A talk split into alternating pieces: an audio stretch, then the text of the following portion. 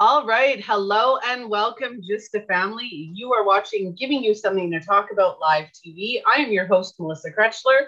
I'm an identity coach and a spiritual teacher. And apparently, I didn't turn my volume off. I am coming to you today on today's episode to talk about little kids' big trauma. For anybody watching or anybody catching the replay, Please like, follow, and subscribe to the show on whatever social media platform you are engaging on. You can watch us live straight from the website. You can check out our blogs, everything that GYSTTA Live has to offer. You can do that at gysttalivetv.com and you can sign up for our newsletter and get, you know, like I said, all the updates on what we've got going on. We've got some exciting things coming. So go and take a look at that.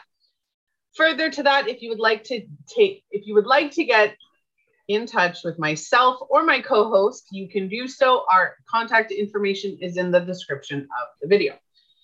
All right. So that leads me to you, Marion, if you would like to introduce yourself. Thank you. And hello to all our listeners. I'm Marion Nixon. I'm a positive mindset coach.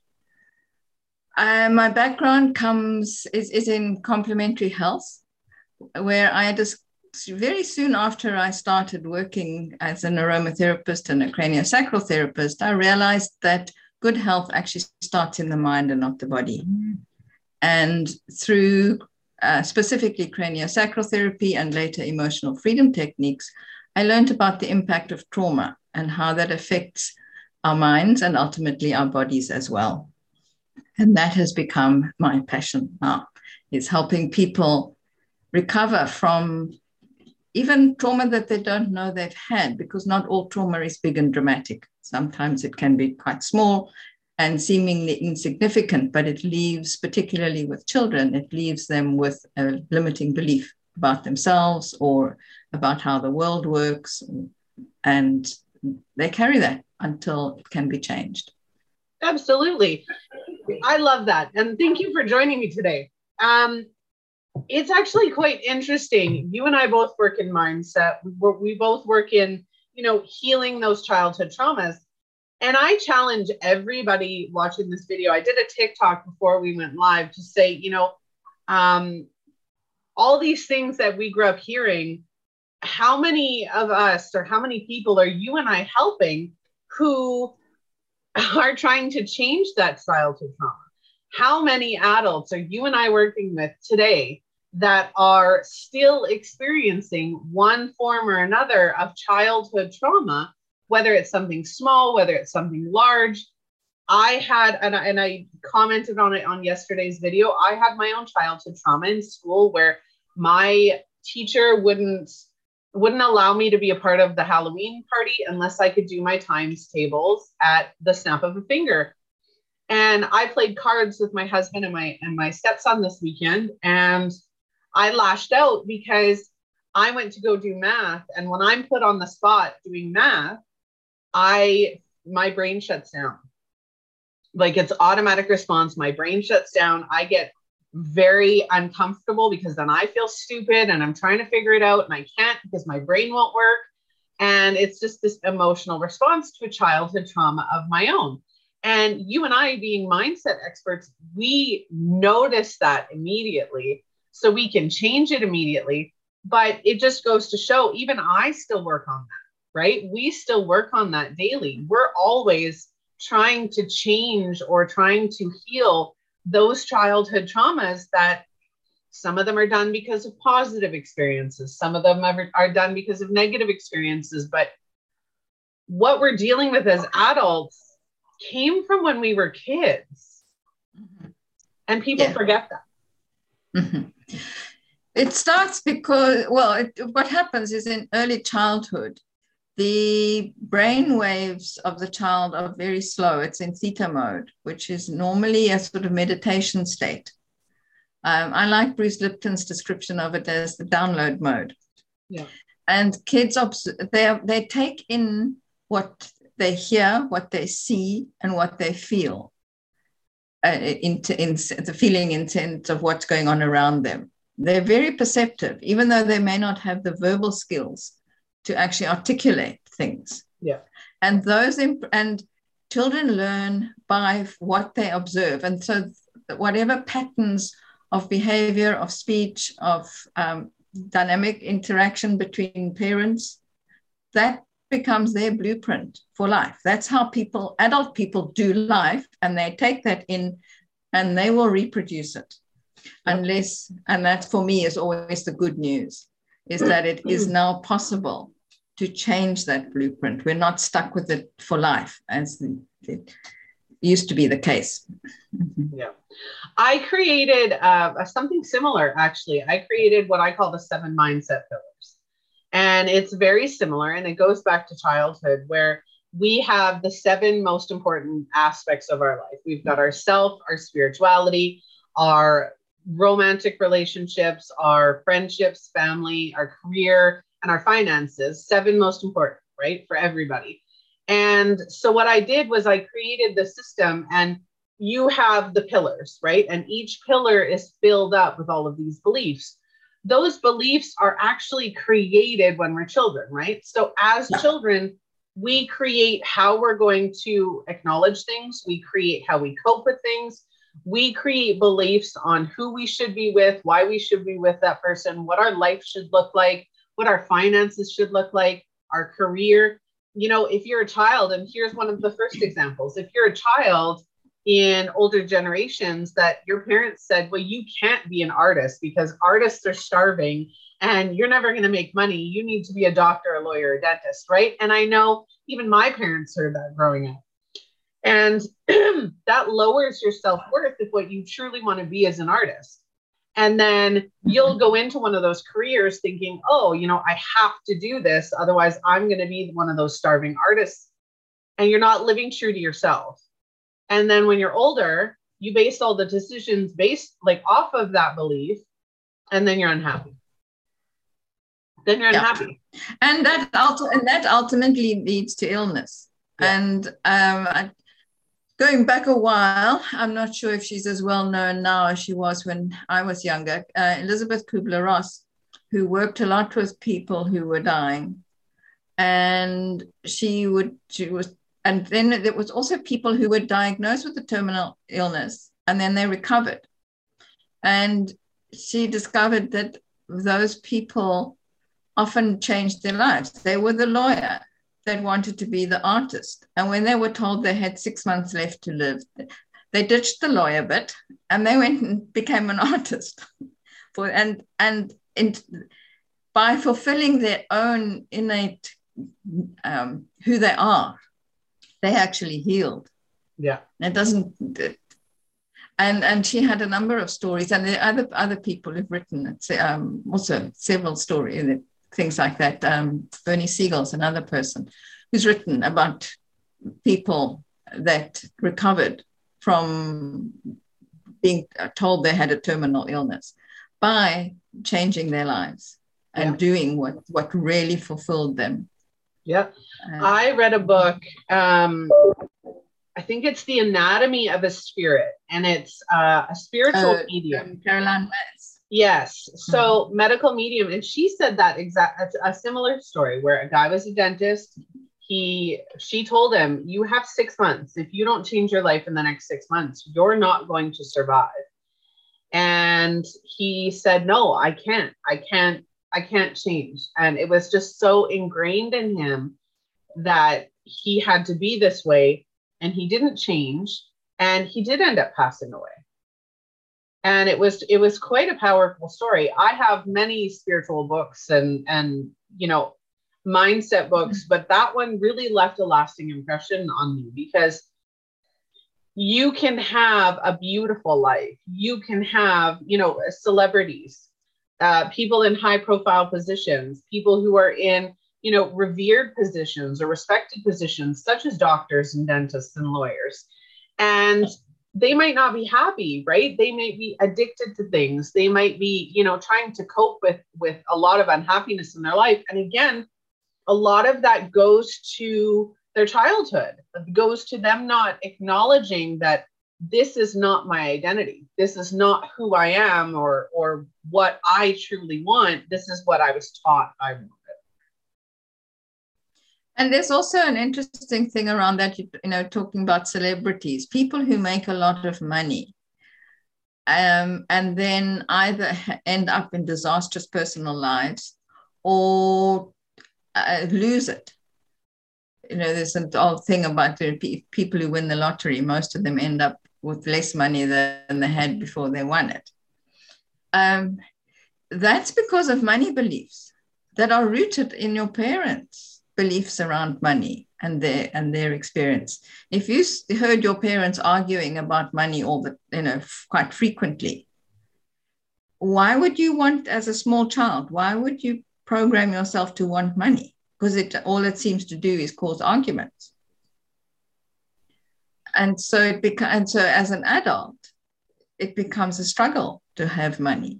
If you grew up hearing people saying, "Oh, rich people are, are some version of bad, then if you suddenly become rich, are you, you know, you, you get that internal struggle around, am I now a bad person? Yep. And the other side I find very interesting is from uh, Margaret Lynch, who's an emotional freedom techniques teacher. And she also says that when you earn more money than your parents did, it sets up an internal conflict because you're now richer than your tribe. and that makes you different. And so you risk you're at risk of being rejected.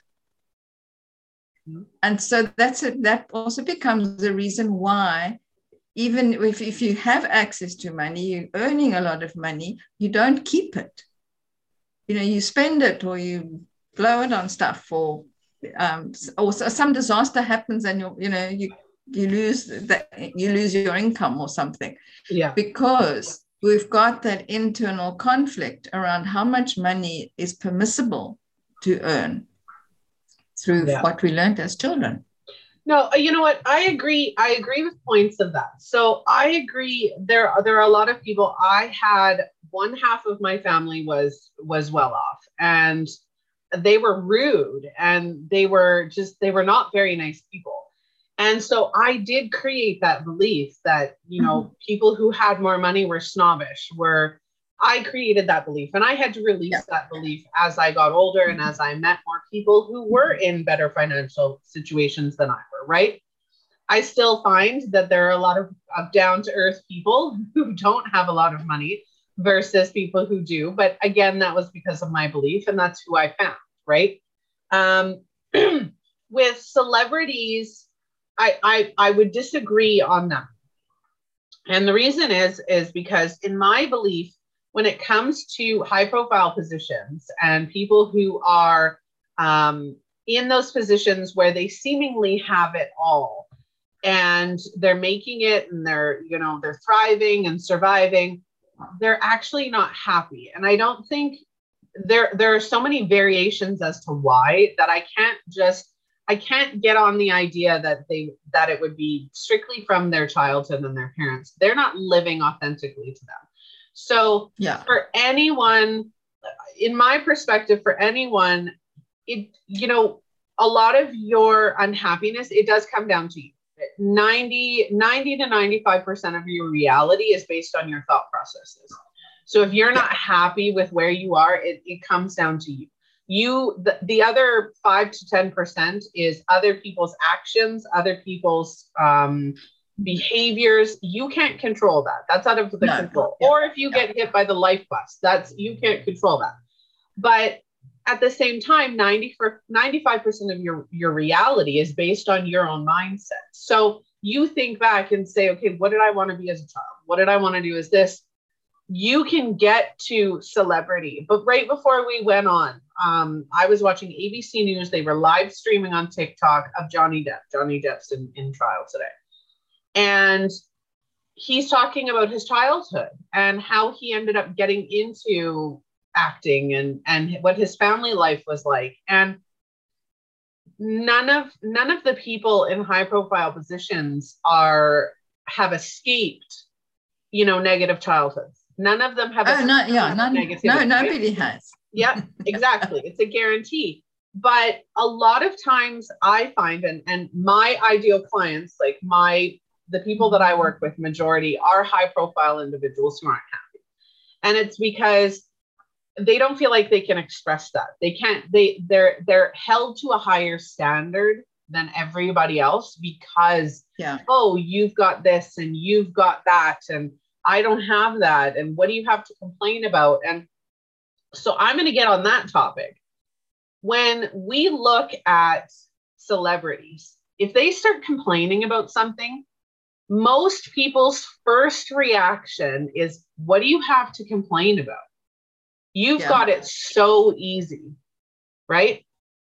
Mm-hmm. That's the same that thing. got to live with themselves. Mm-hmm. Yeah, that's the same thing we tell our children, right? Mm-hmm we as adults, we as parents will turn around and tell our children, you have it easy. You didn't have this happen. You didn't have that happen. You don't know. I, um, pardon my language, but I grew up in the F, F around and find out era, right? You, you test those waters, you're going to find out what happens, right? And that's not what it is nowadays. And so even my husband and I, we've said, you know, you have it easy. What do you have? Like, why are you upset? And the problem is, is that as ch- we forget as parents that children have it hard. Children have it worse than adults, but we don't remember it. Mm-hmm. We've gotten to a point where we don't remember what it was like when mom and dad were fighting and we're sitting in the corner questioning whether or not that fight is about us right? We internalize that. Children internalize absolutely everything. Mm-hmm. Yes. We mm-hmm. we teach or we treat celebrities the same way we treat children. And that's not mm-hmm. okay. Mm-hmm. Mm. Yeah, because children are absorbing everything that goes on around them. And that kind of get and they use that to learn how to cope with life. And if they're continually you know, exposed to aggressive behavior, even if it's not aimed at them, because they, small children in particular, haven't have really got a concept of themselves as separate, as entirely separate from their family, because they are they're dependent on their parents. Because without them, it would be very hard to survive. And when they're very small, they, and survival would be impossible. Yep. So they have to they have to believe that the parents are there for them, even when they're not. Yeah. And so it becomes so if anything goes wrong, if things aren't happening the way that they they they needed to happen, they're going to they're going to immediately think they're wrong because to think that their parents are wrong and are not there to support and nurture them threatens their survival. So yeah. the problem has to be themselves. Yeah, everything. I, I, everything children see, everything that they witness, they put on themselves. But at the same time, I've noticed a lot of parents who are taking it to another extreme children nowadays aren't learning coping skills. They're not learning yeah, that yeah, it's okay to have arguments. It's okay to not have money. It's okay to be stressed out. It's okay to cry. It's okay to be angry. I walked into my daughter's room the other day. She was raging mad at me uh, because I took away her phone. And um, one of my you know, Tori, who's commenting in the comments, and I love her dearly. She asked me to share this story specifically because it means something. Is my daughter was mad at me, raging mad at me, and I walked into her room and I said, "You have every right to be angry with me. You have every right to whatever emotion it is that you're going through right now, and you have every right to express those emotions." I'm not going to tell you you can't be mad. I'm not going to tell you that you can't scream in your pillow and give me dirty looks, fine. But you need to understand two things. One, you are not allowed to take that out on me. I don't take my anger out on you. So that needs to be reciprocated. You need to learn how to cope and control and process your emotions. That's on you. I said the second part is that you're angry with me because I gave you a clear set of requirements in order to keep your phone. You chose, you made the choice to take that and disregard it. It said, So I'm following through. I'm committing to what I said I was going to do, and I'm following through with you. And I'm the punishment stands. I said, So you need to take accountability and responsibility for your actions. Know that I did what I said I was going to do and learn how to control and process those emotions that you're feeling without taking them out on me and getting yourself in more trouble. Because if you come at me, I'm going to snap back and it's not going to be pretty because I am bigger and badder than you will ever be. Right. And it's making sure that they understand they have that ability. When we're children, we are creating our identity. The mm-hmm. first 20 to 25 years of our life, we are creating an entire set, like the mm-hmm. seven mindset pillars. We are creating yeah. an entire system of beliefs that's going to carry us throughout our lifetime. We're building yeah. it in those first 20 years.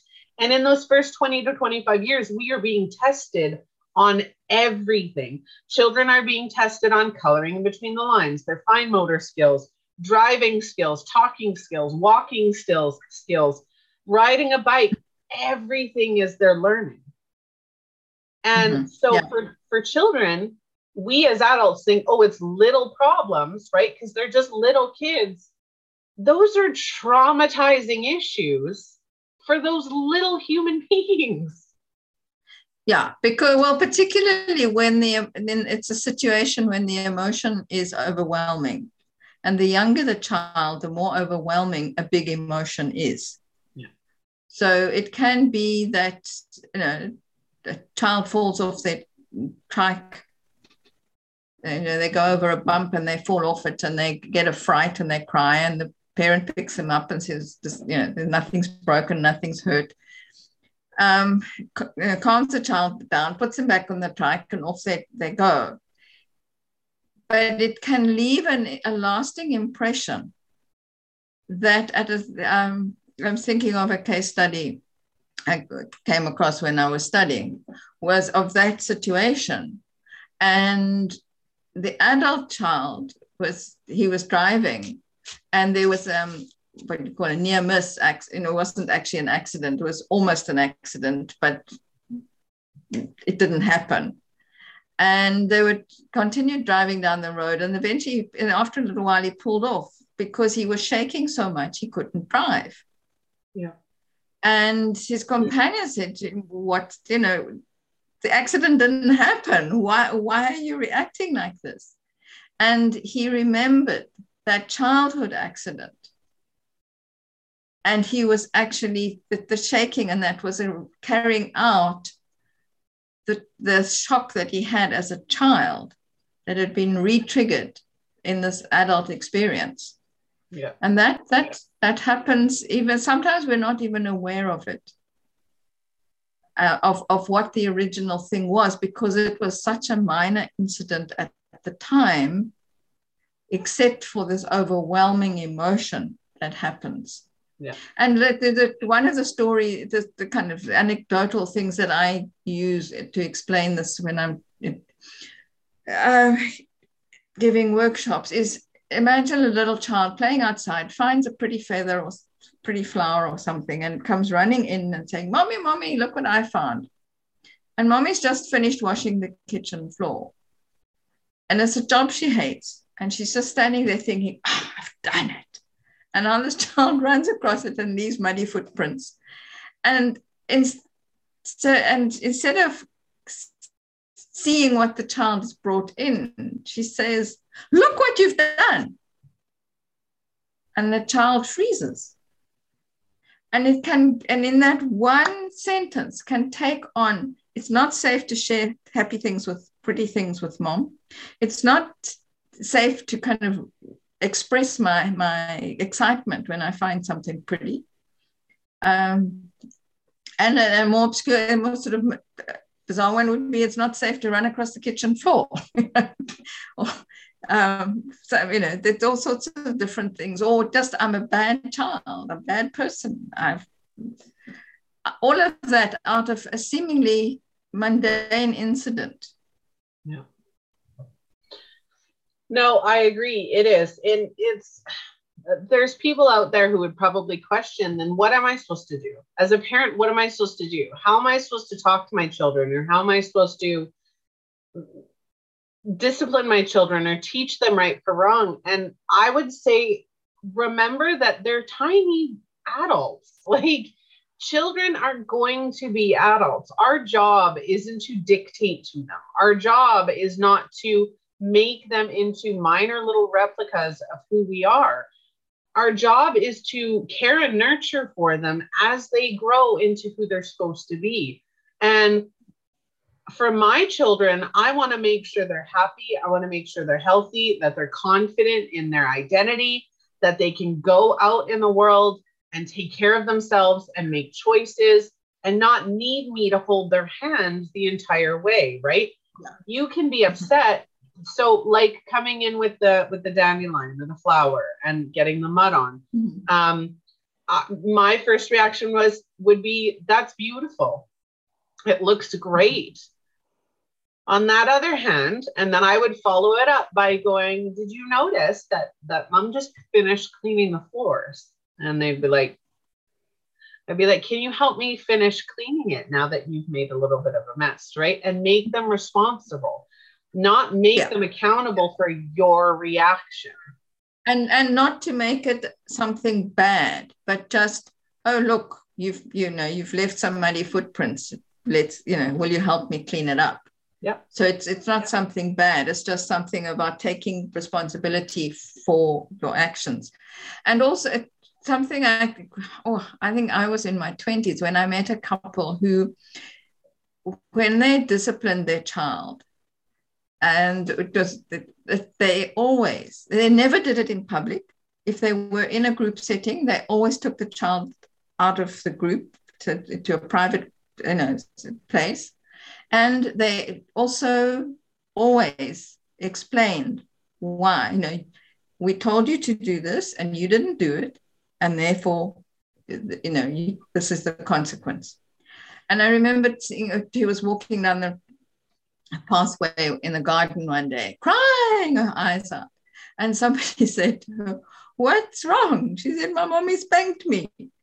Be, be, and then, but immediately followed that with because. So she knew exactly why she'd been spanked. Mm-hmm. And I and I that made such an impression on me because I thought she will it and and also her parents were were um they also explained to the group that we were in at the time, so training course, and we were there, that they don't ever spank in anger. Mm-hmm. And I think that's the biggest thing is not to retaliate to, with, you know, to respond to kids in a, an emotional outburst. Yep. And because that's not a response. I I always explain it this way, and, and especially when you're dealing with children, that is a very valid and important point is the difference between your reaction and your response. For children, they react. Everything a child does is a reaction. Until you teach them the difference, it is a reaction, right? where a reaction is an emotional instinct and that's the mm-hmm. reaction right? You're you're responding or reacting emotionally. When you respond it's from a logical standpoint. So you're actually thinking about what you want to say before you do it. You're thinking about your actions before you do it. And it's not a knee jerk reaction that you're going to possibly regret later. Children and it's, and it's not an emotional dump either. Yep. Children are constantly in an emotional state. So if we as parents react, right, and you think even toddlers, right? A toddler is going to when they when they throw a fit, when they cry because they don't get their way, that's an emotional reaction, right? They're in that emotion. They don't know how to process that emotion yeah. so that they can calm themselves down. They need to learn to self-soothe. They need to learn to um, relax and remove the emotion and then logically process.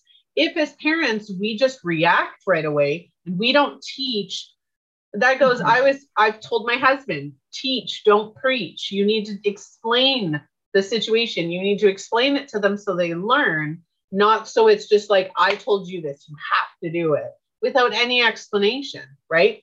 Um, I found that what works with my daughters is my my boys are older now, so I don't really have to do it. They just know mom will whoop them if they don't. But I'm just kidding. Um, my two younger daughters, they're they know I will ask them nicely. I'm not on I'm not on them 24 7. I, you know, and as much as it irritates my my husband, but I say, you know, I need you to do this. And I'll ask them nicely, right? Just in passing, I need you to do the cat litter or whatever. And if they don't do it, I ask them second time and I say, hey, you know, I've already asked you once. If I have to ask you again, this is the punishment. Like, this is the consequence if I have to ask you again. And not necessarily pun- punishment, but the consequence. And the third time I ask, I say, okay, you know, I'm I'm annoyed now. I've had to ask you three times give me your phone or no dessert after dinner or whatever the, the consequence is, right? And I found that that, for the most part, has worked to get them to understand that one, I'm going to be consistent. Two, I'm going to try to remain calm as much as I can and hold you responsible for your choices.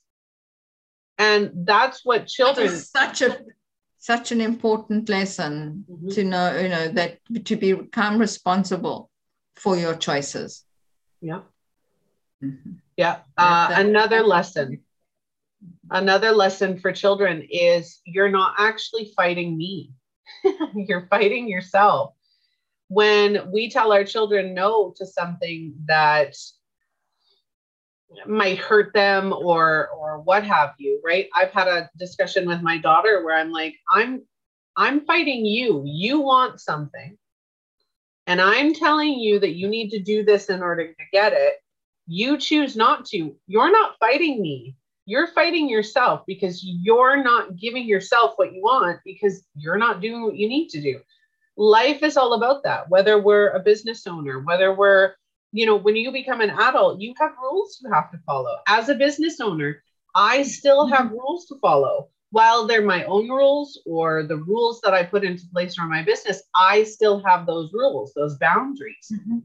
And mm-hmm. children do need to learn that, maybe, but they need also to learn how to express themselves in a healthy way. Yeah. They need to learn how to process, cope, and mellow out those emotional response or reactions. And they need to learn how to process the experiences they have because every experience, like we said at the beginning of this video, is a big experience. One yeah, of- when the, the, the smaller the child, uh, the the more overwhelming their emotional responses are to them because they don't they haven't learned that regulation I'm finding and as it. they get as they get get older, it beca- they they well hopefully learning from their parents to regulate their emotions. I and have, then again you have teenagers. yeah, I found um, I'm going to do a quick mid um, mid episode promotion. So I was just writing down what I wanted to say. Mm-hmm. Um, for anybody watching live or catching the replay, please go like and follow the show on all of our social media platforms. Whatever you're, whatever you engage on, you can find us GYSTTA Live TV. If you would like to subscribe to our newsletter and catch our blogs, our episodes the replays, or if you'd like to catch our new mini episodes that are going to be coming up within the next month, please go subscribe to our newsletter at gysttalivetv.com. You can also watch the show live straight off of the homepage, Monday to Friday at 2 p.m. Central Standard Time. This episode is sponsored by a Phoenix Identity, helping you heal those childhood traumas. Go check them out at aphoenixidentity.com. Um, we do have a comment. So parents must realize that words do hurt and can have a long long-term effect on the child. So when disciplining your children in anger, it is very important to choose your words wisely. Yes, thank you for reminding me about that that one as well. So, talking about teens, I've noticed, and I'll, and I'll get to that comment in a second. I've noticed that I've, when I first started my coaching practice six years ago, I had experienced a few things with my own teen at the time and with other teens that I was seeing in in different aspects. I was, excuse me, doing spiritual readings and life coaching at that point. And I met up with a few teenage girls and they were devastated. They were so depressed. They had no coping skills. They were emotionally in, uh, like unstable. And it was because when you hit that, so from let's say zero to 12, from zero to 12, you're building, you know, uh, your, your frame of learning, right? And how you learn what you learn. That's just, that's the starting point, right? All of those walking, talking, brushing your hair, being able to shower yourself, all of that is between zero and 12. When you hit 12, that's where all the big changes start happening. Friends change, school changes, um, popularity begins. You have different scenarios. Kids are getting to, into drugs, alcohol, sex, and it's getting earlier and earlier. And you've got your own internal hormonal shifts. Exactly. So 12 to 18 is quite the traumatic experience because you know that's when they're learning that friends don't stay friends and girlfriends don't stay girlfriends and boyfriends and girlfriends don't stay together and you got relationships thrown in there now. And so you've got such an amazing event going on like continuous event from like mm. 12 to 18 and it's so hard if they don't have an idea like it's it, they're constant and the mood swings like you said right? The mood swings of their you know their reproductive systems coming into play and all of that. And then it's like whoa my daughter turned apparently, apparently also the brain physically rewires at that point as well yeah. in the in that hormonal shift. Mm. yep. That's a huge time to be reinforcing the coping skills, the ability to process and learn.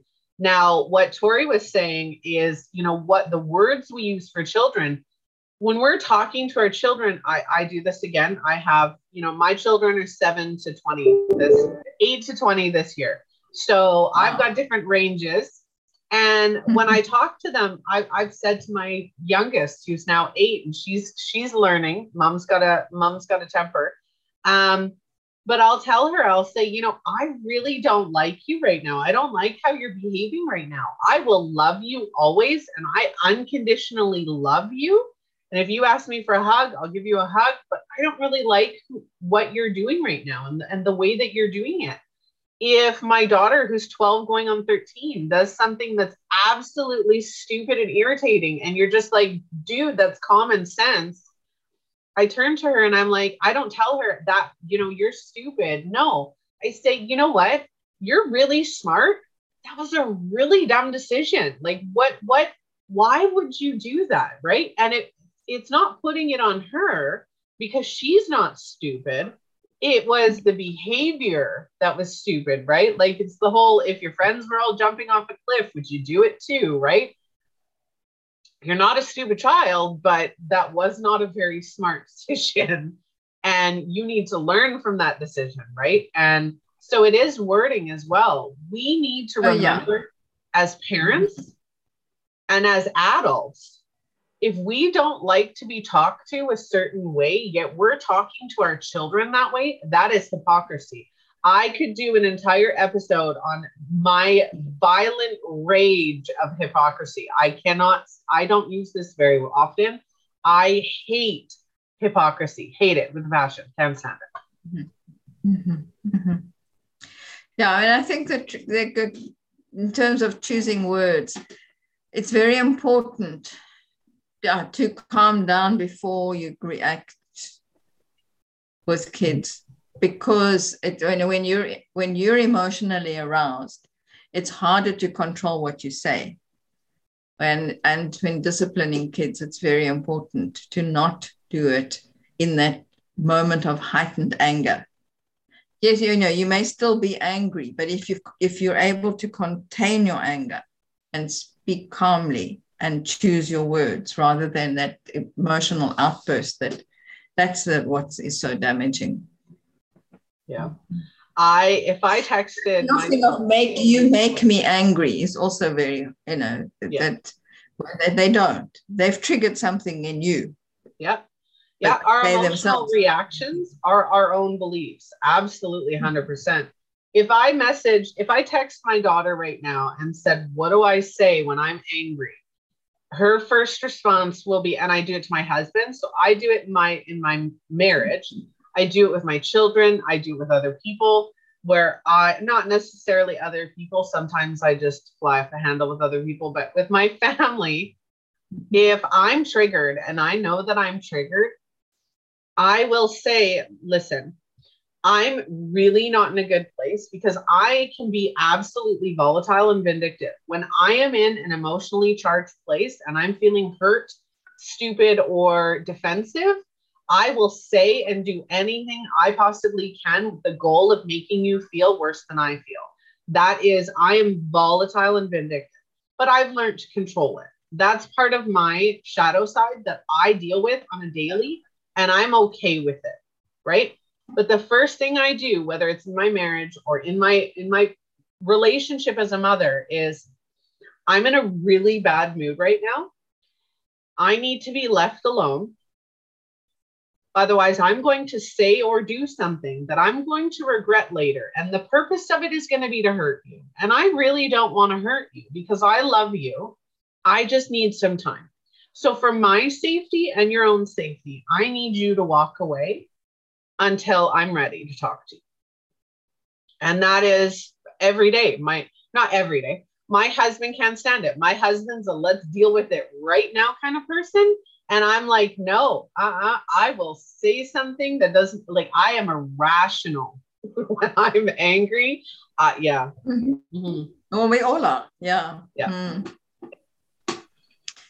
Yeah, that's a big one dealing with you know learning to to control anger and yeah and and to take time to calm down and not yep. not to lash out in the moment. Yeah mm. and i think as children little kids doesn't matter how old they are right? Until they're 18 even older learning how to cope learning what their emotions excuse me first off and anybody watching this is this is your little checklist for today. One understanding what their emotions are. Children need to learn what the different emotions are and what they feel like for them. Secondly, is when a child is feeling an emotion, you need to let them feel it and say, you know what, it's okay that you're angry and you can be angry at me. If you're sad, it's okay to be sad. If you're crying because you just stubbed your toe, put yourself in that child's position. How would you feel if you were in that same position, you'd be upset. So allow them to feel that emotion and then ask them, what can we do to quiet that emotion? What can we do to quiet it for a little bit? And whether that's taking five minutes to themselves, whether that is coloring in a coloring book, having a bath, you know, whatever that is, as long as it's not a toxic behavior like eating a snack or because that leads to weight gain. Not that leads to weight gain. Um, so a, a, productive listening to music, having a dance party, you know, sitting by themselves, writing in a journal, whatever you can figure out that your child utilizes to calm themselves, get them to do that. Then sit them down and say, Are you okay? Like, are, are we are we calm now? And then once they're calm, you have that discussion. It's okay to feel that way. Yeah. What can we do to change it? And maybe, you know, I, I focus on learning lessons, right? What's the lesson? How are you stronger? How are you smarter? How did this, how was this your your springboard? And I'm going to get into springboards in another time, but springboard, how did that springboard, right? How did how can you use that as a springboard so that you don't have to deal with it the next time? Mm-hmm. Sounds like you're an amazing mother. It took a while. It took a while. I, you know what, for the first, I had a horrible relationship with my oldest until three years ago, right? It was up and down. Um, when he was 13, he decided to move out of my home and move in with his father. We didn't talk for three years. Um, it was it was quite a struggle, and I actually I became the way I am now when he left. Him leaving and us having no relationship that springboarded me into where I am now. And we have the most amazing relationship. He'll, he tells me everything. I tell him things. Maybe not everything, but we talk about everything. And I'm his confidant now. I'm the person, Mom, do you have any wisdom for me? Right? I need some help. I'm here. I've got you. Right. And it took me a long time to really understand that. And it's a process. Every child is different. Every they're all unique. They're all different identities. And you know just supporting them. And one of the things i didn't get as a child and I, I just did a podcast on a contagious smile. So if anybody wants to listen to that that i have up. Um, i did a podcast on a contagious smile and i talked about being raised by an undiagnosed narcissist i wasn't taught unconditional love as a child mm-hmm. everything that i did was conditional and I wanted my children, first and foremost, to know that no matter what you do, no matter where you are, I am, I love you and I am here for you. If you are drunk or somebody else is drunk at 3 a.m. and you need a ride home because you want to be safe, I will growl, get out of bed, come and get you. I will growl at you on the way home, but I'm not mad at you. I'm just tired and emotional but I will come get you because your safety means more to me than my, you know, my sleep, right? Just yeah, being mm-hmm. there. That's very, very special mm, to, for kids to grow up with that kind of support. Mm. Yep. That's life is so hard now, especially with social media, with just everything yeah. that's going on. The amount of children we don't realize but the amount of children that have committed suicide because of online bullying because of you know they're not authentically living who they want to be because they're being ridiculed or they're being denied or rejected and mm-hmm. your children and i think they think they're growing up too much faster than yeah at least my generation did i mean absolutely we and, we played we played games outside until 13 14 and um yeah, this whole kind of constant exposure, constant connectivity, um, kind of lifestyle comparisons. It's yeah, it's hectic. Yeah. I, I think the biggest thing, whether they're small, one, they have to respect your authority. My children respect my authority and know that I am the authority figure. And if they mess with me, it's they're not, it's not going to end well. Right. I have made sure that I am uh, they fear me more than anything else because I've made it that way. And no, I have not beaten my children, but I have let yeah. them know that I am the authority figure. the one person they don't want to displease is mom. Um, but at the same time, I've also fostered the relationship that you can come with me over anything you need to talk about something, I might go, Oh, I don't want to talk to you right now. But I still will. I will sit down and I will listen and I will give you my advice and I will allow you to vent and and allow you to see things from different perspectives. If you keep that con that door open, yeah, that you're going to be there no matter what and you're available for them when they need you, that will help them 10 times more than anything else will. Yeah and that's not not judging as well.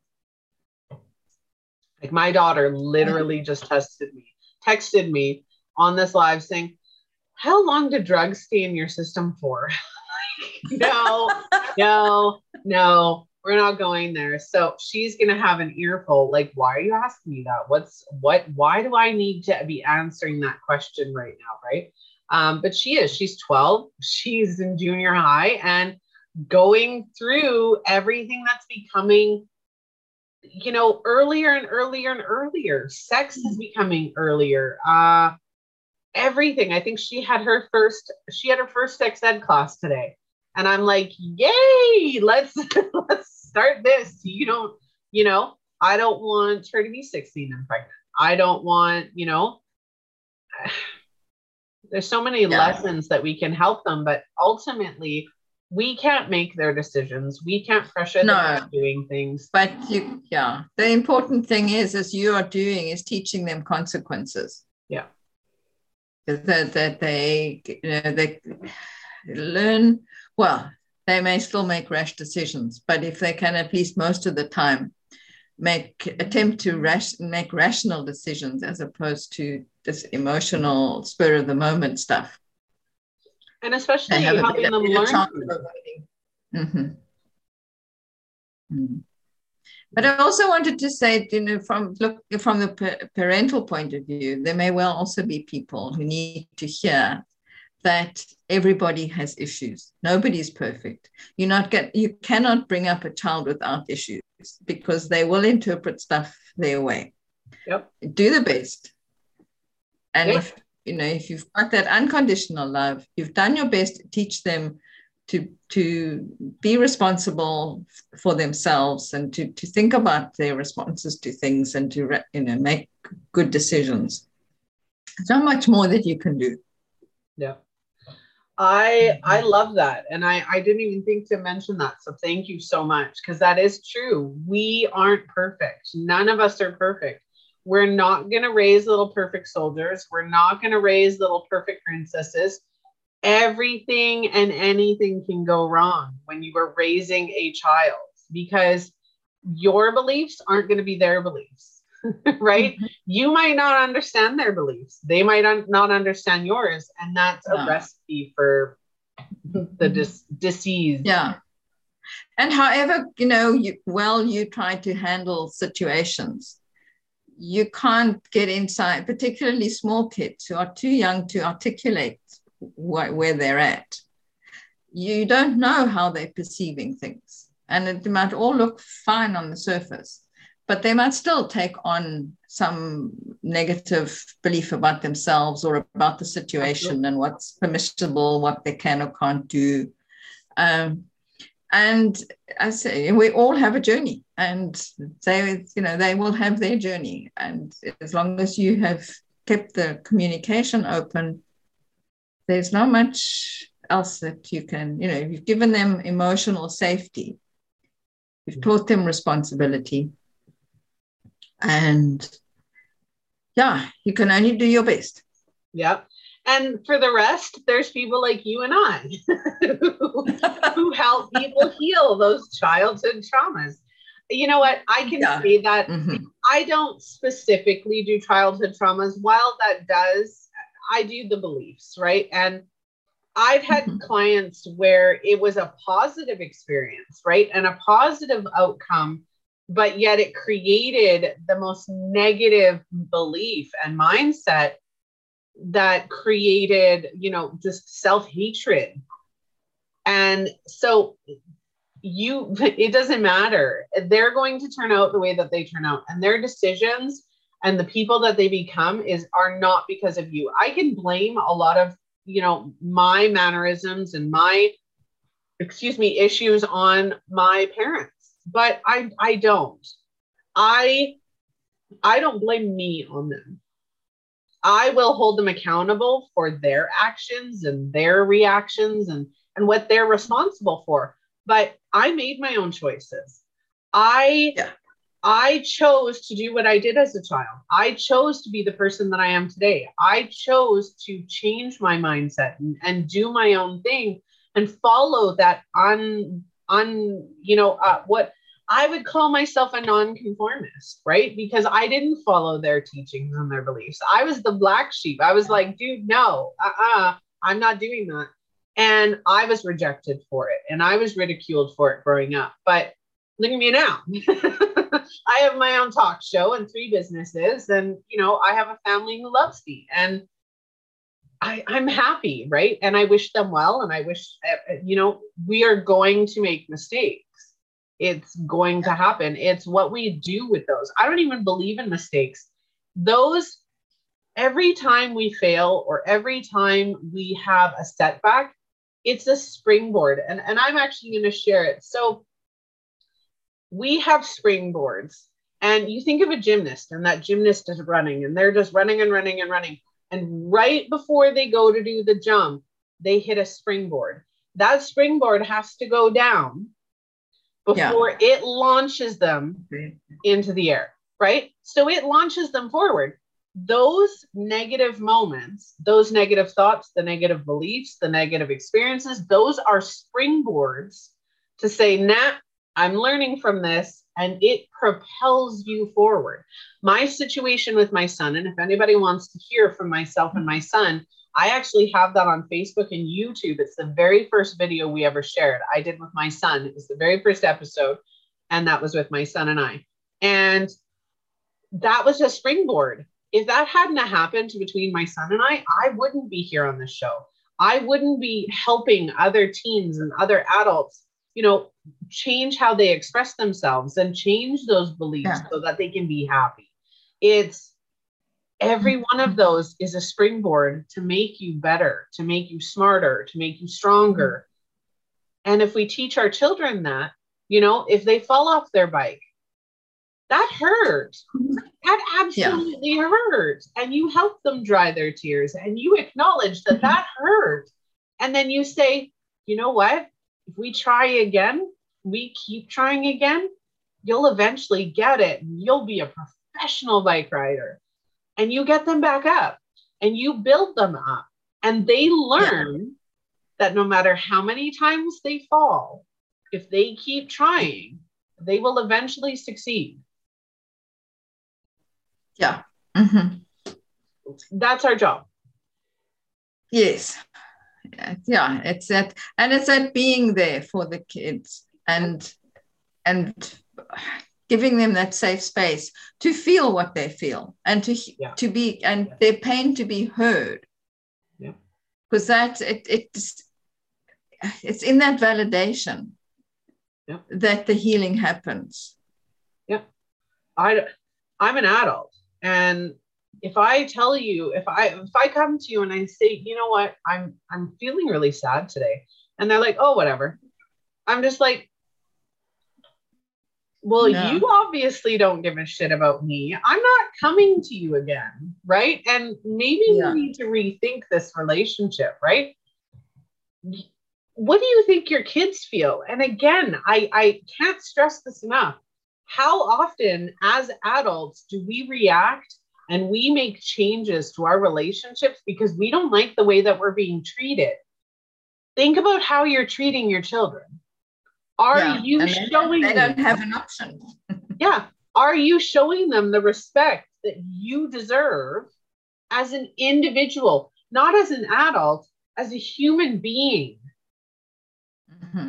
Right. And it that's the biggest question. Are you showing them the respect that they deserve as a human being? Whether they're a child, an infant, a teen, an adult, it doesn't matter.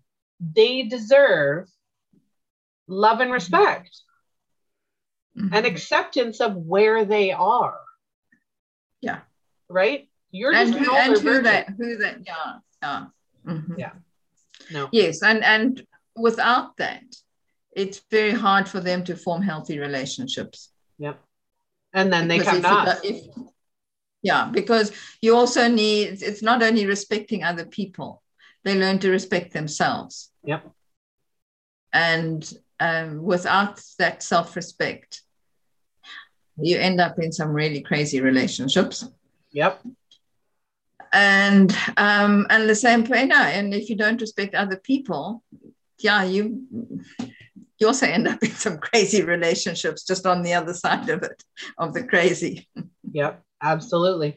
If anybody wants to learn how we as parents can empower our children we do have an episode we did a few days ago called How to Empower Our Children. And it's all about empowered children learn from empowered parents. Mm-hmm. And when you put that empowerment within yourself, you know, uh, we mm-hmm. talk in that episode about being able to cry in front of your children, knowing that it's okay to have emotions, um, knowing that it's okay to go to have struggles and stresses, um, Tori commented, this is a subject that should be addressed more often because a lot of adults don't realize that their actions come from childhood trauma. And it's true, childhood trauma will stay with you until you learn what it means. Mm-hmm. Mm-hmm. And that's a lot of what you and I in, in, in, my yeah, I mean in in on my website when I talk about my work, I don't often actually talk about childhood trauma, but when I'm actually working with people, that's what I'm dealing with. Yeah. And I do that because a lot of people don't understand, as, as that person said, they don't understand that their own emotional reactions to things are coming out of child, their childhood experience. Yeah. And so I deal with what whatever their current issue is. And in unpacking that, we will usually find where the pattern comes from and be able to to resolve that. Yeah, absolutely. Yeah. Mm. All right. Is there anything else you'd like to share before we end this episode? No, I think we've covered a lot. we did. We definitely did. Well, thank you very much for joining me today. I really enjoyed this episode and Tori is right. It is it is a topic that a lot of people need to hear and understand. Mm, uh, it's it's one that's very close to my heart. Having, uh, as like you, had to sort out some childhood trauma for myself. Yeah, I am very very aware of how much it needs to be addressed. Yeah, and even and thank you children. For giving me this opportunity to talk about it. You're very welcome. All right, GYSTTA Family. Well, I like to say thank you for joining us on this episode. If you would like to be a co-host, if you would like to be a guest co-host, a guest blogger, or if you'd like to sponsor an episode or see a topic featured on the show, please reach out to us at connect at gysttalivetv.com. You can also reach us through our multiple social media platforms. You can find us through GYSTTA Live TV, or you can head to the website at gysttalivetv.com and reach out through there. You can find all of the episodes there, all of our sponsors, as well as our podcast and our blog we are going to be rolling out mini episodes where they are 15 to 30 minute episodes rather than an hour. They are not live, they will be pre recorded. So sign up for our newsletter on the website to be notified when that goes live. Also, we will be having merch coming shortly. So that is another exciting opportunity. For anybody watching this episode is sponsored by Phoenix Identity. If you would like to learn how to deal and process your childhood trauma, your thoughts and beliefs, and recreate your life based on your expression, go check out a Phoenix Identity at aphoenixidentity.com.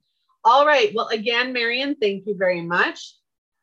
I have absolutely loved this episode. Thank you. It's been really enjoyable to talk with you, and maybe we can do it again sometime. Maybe.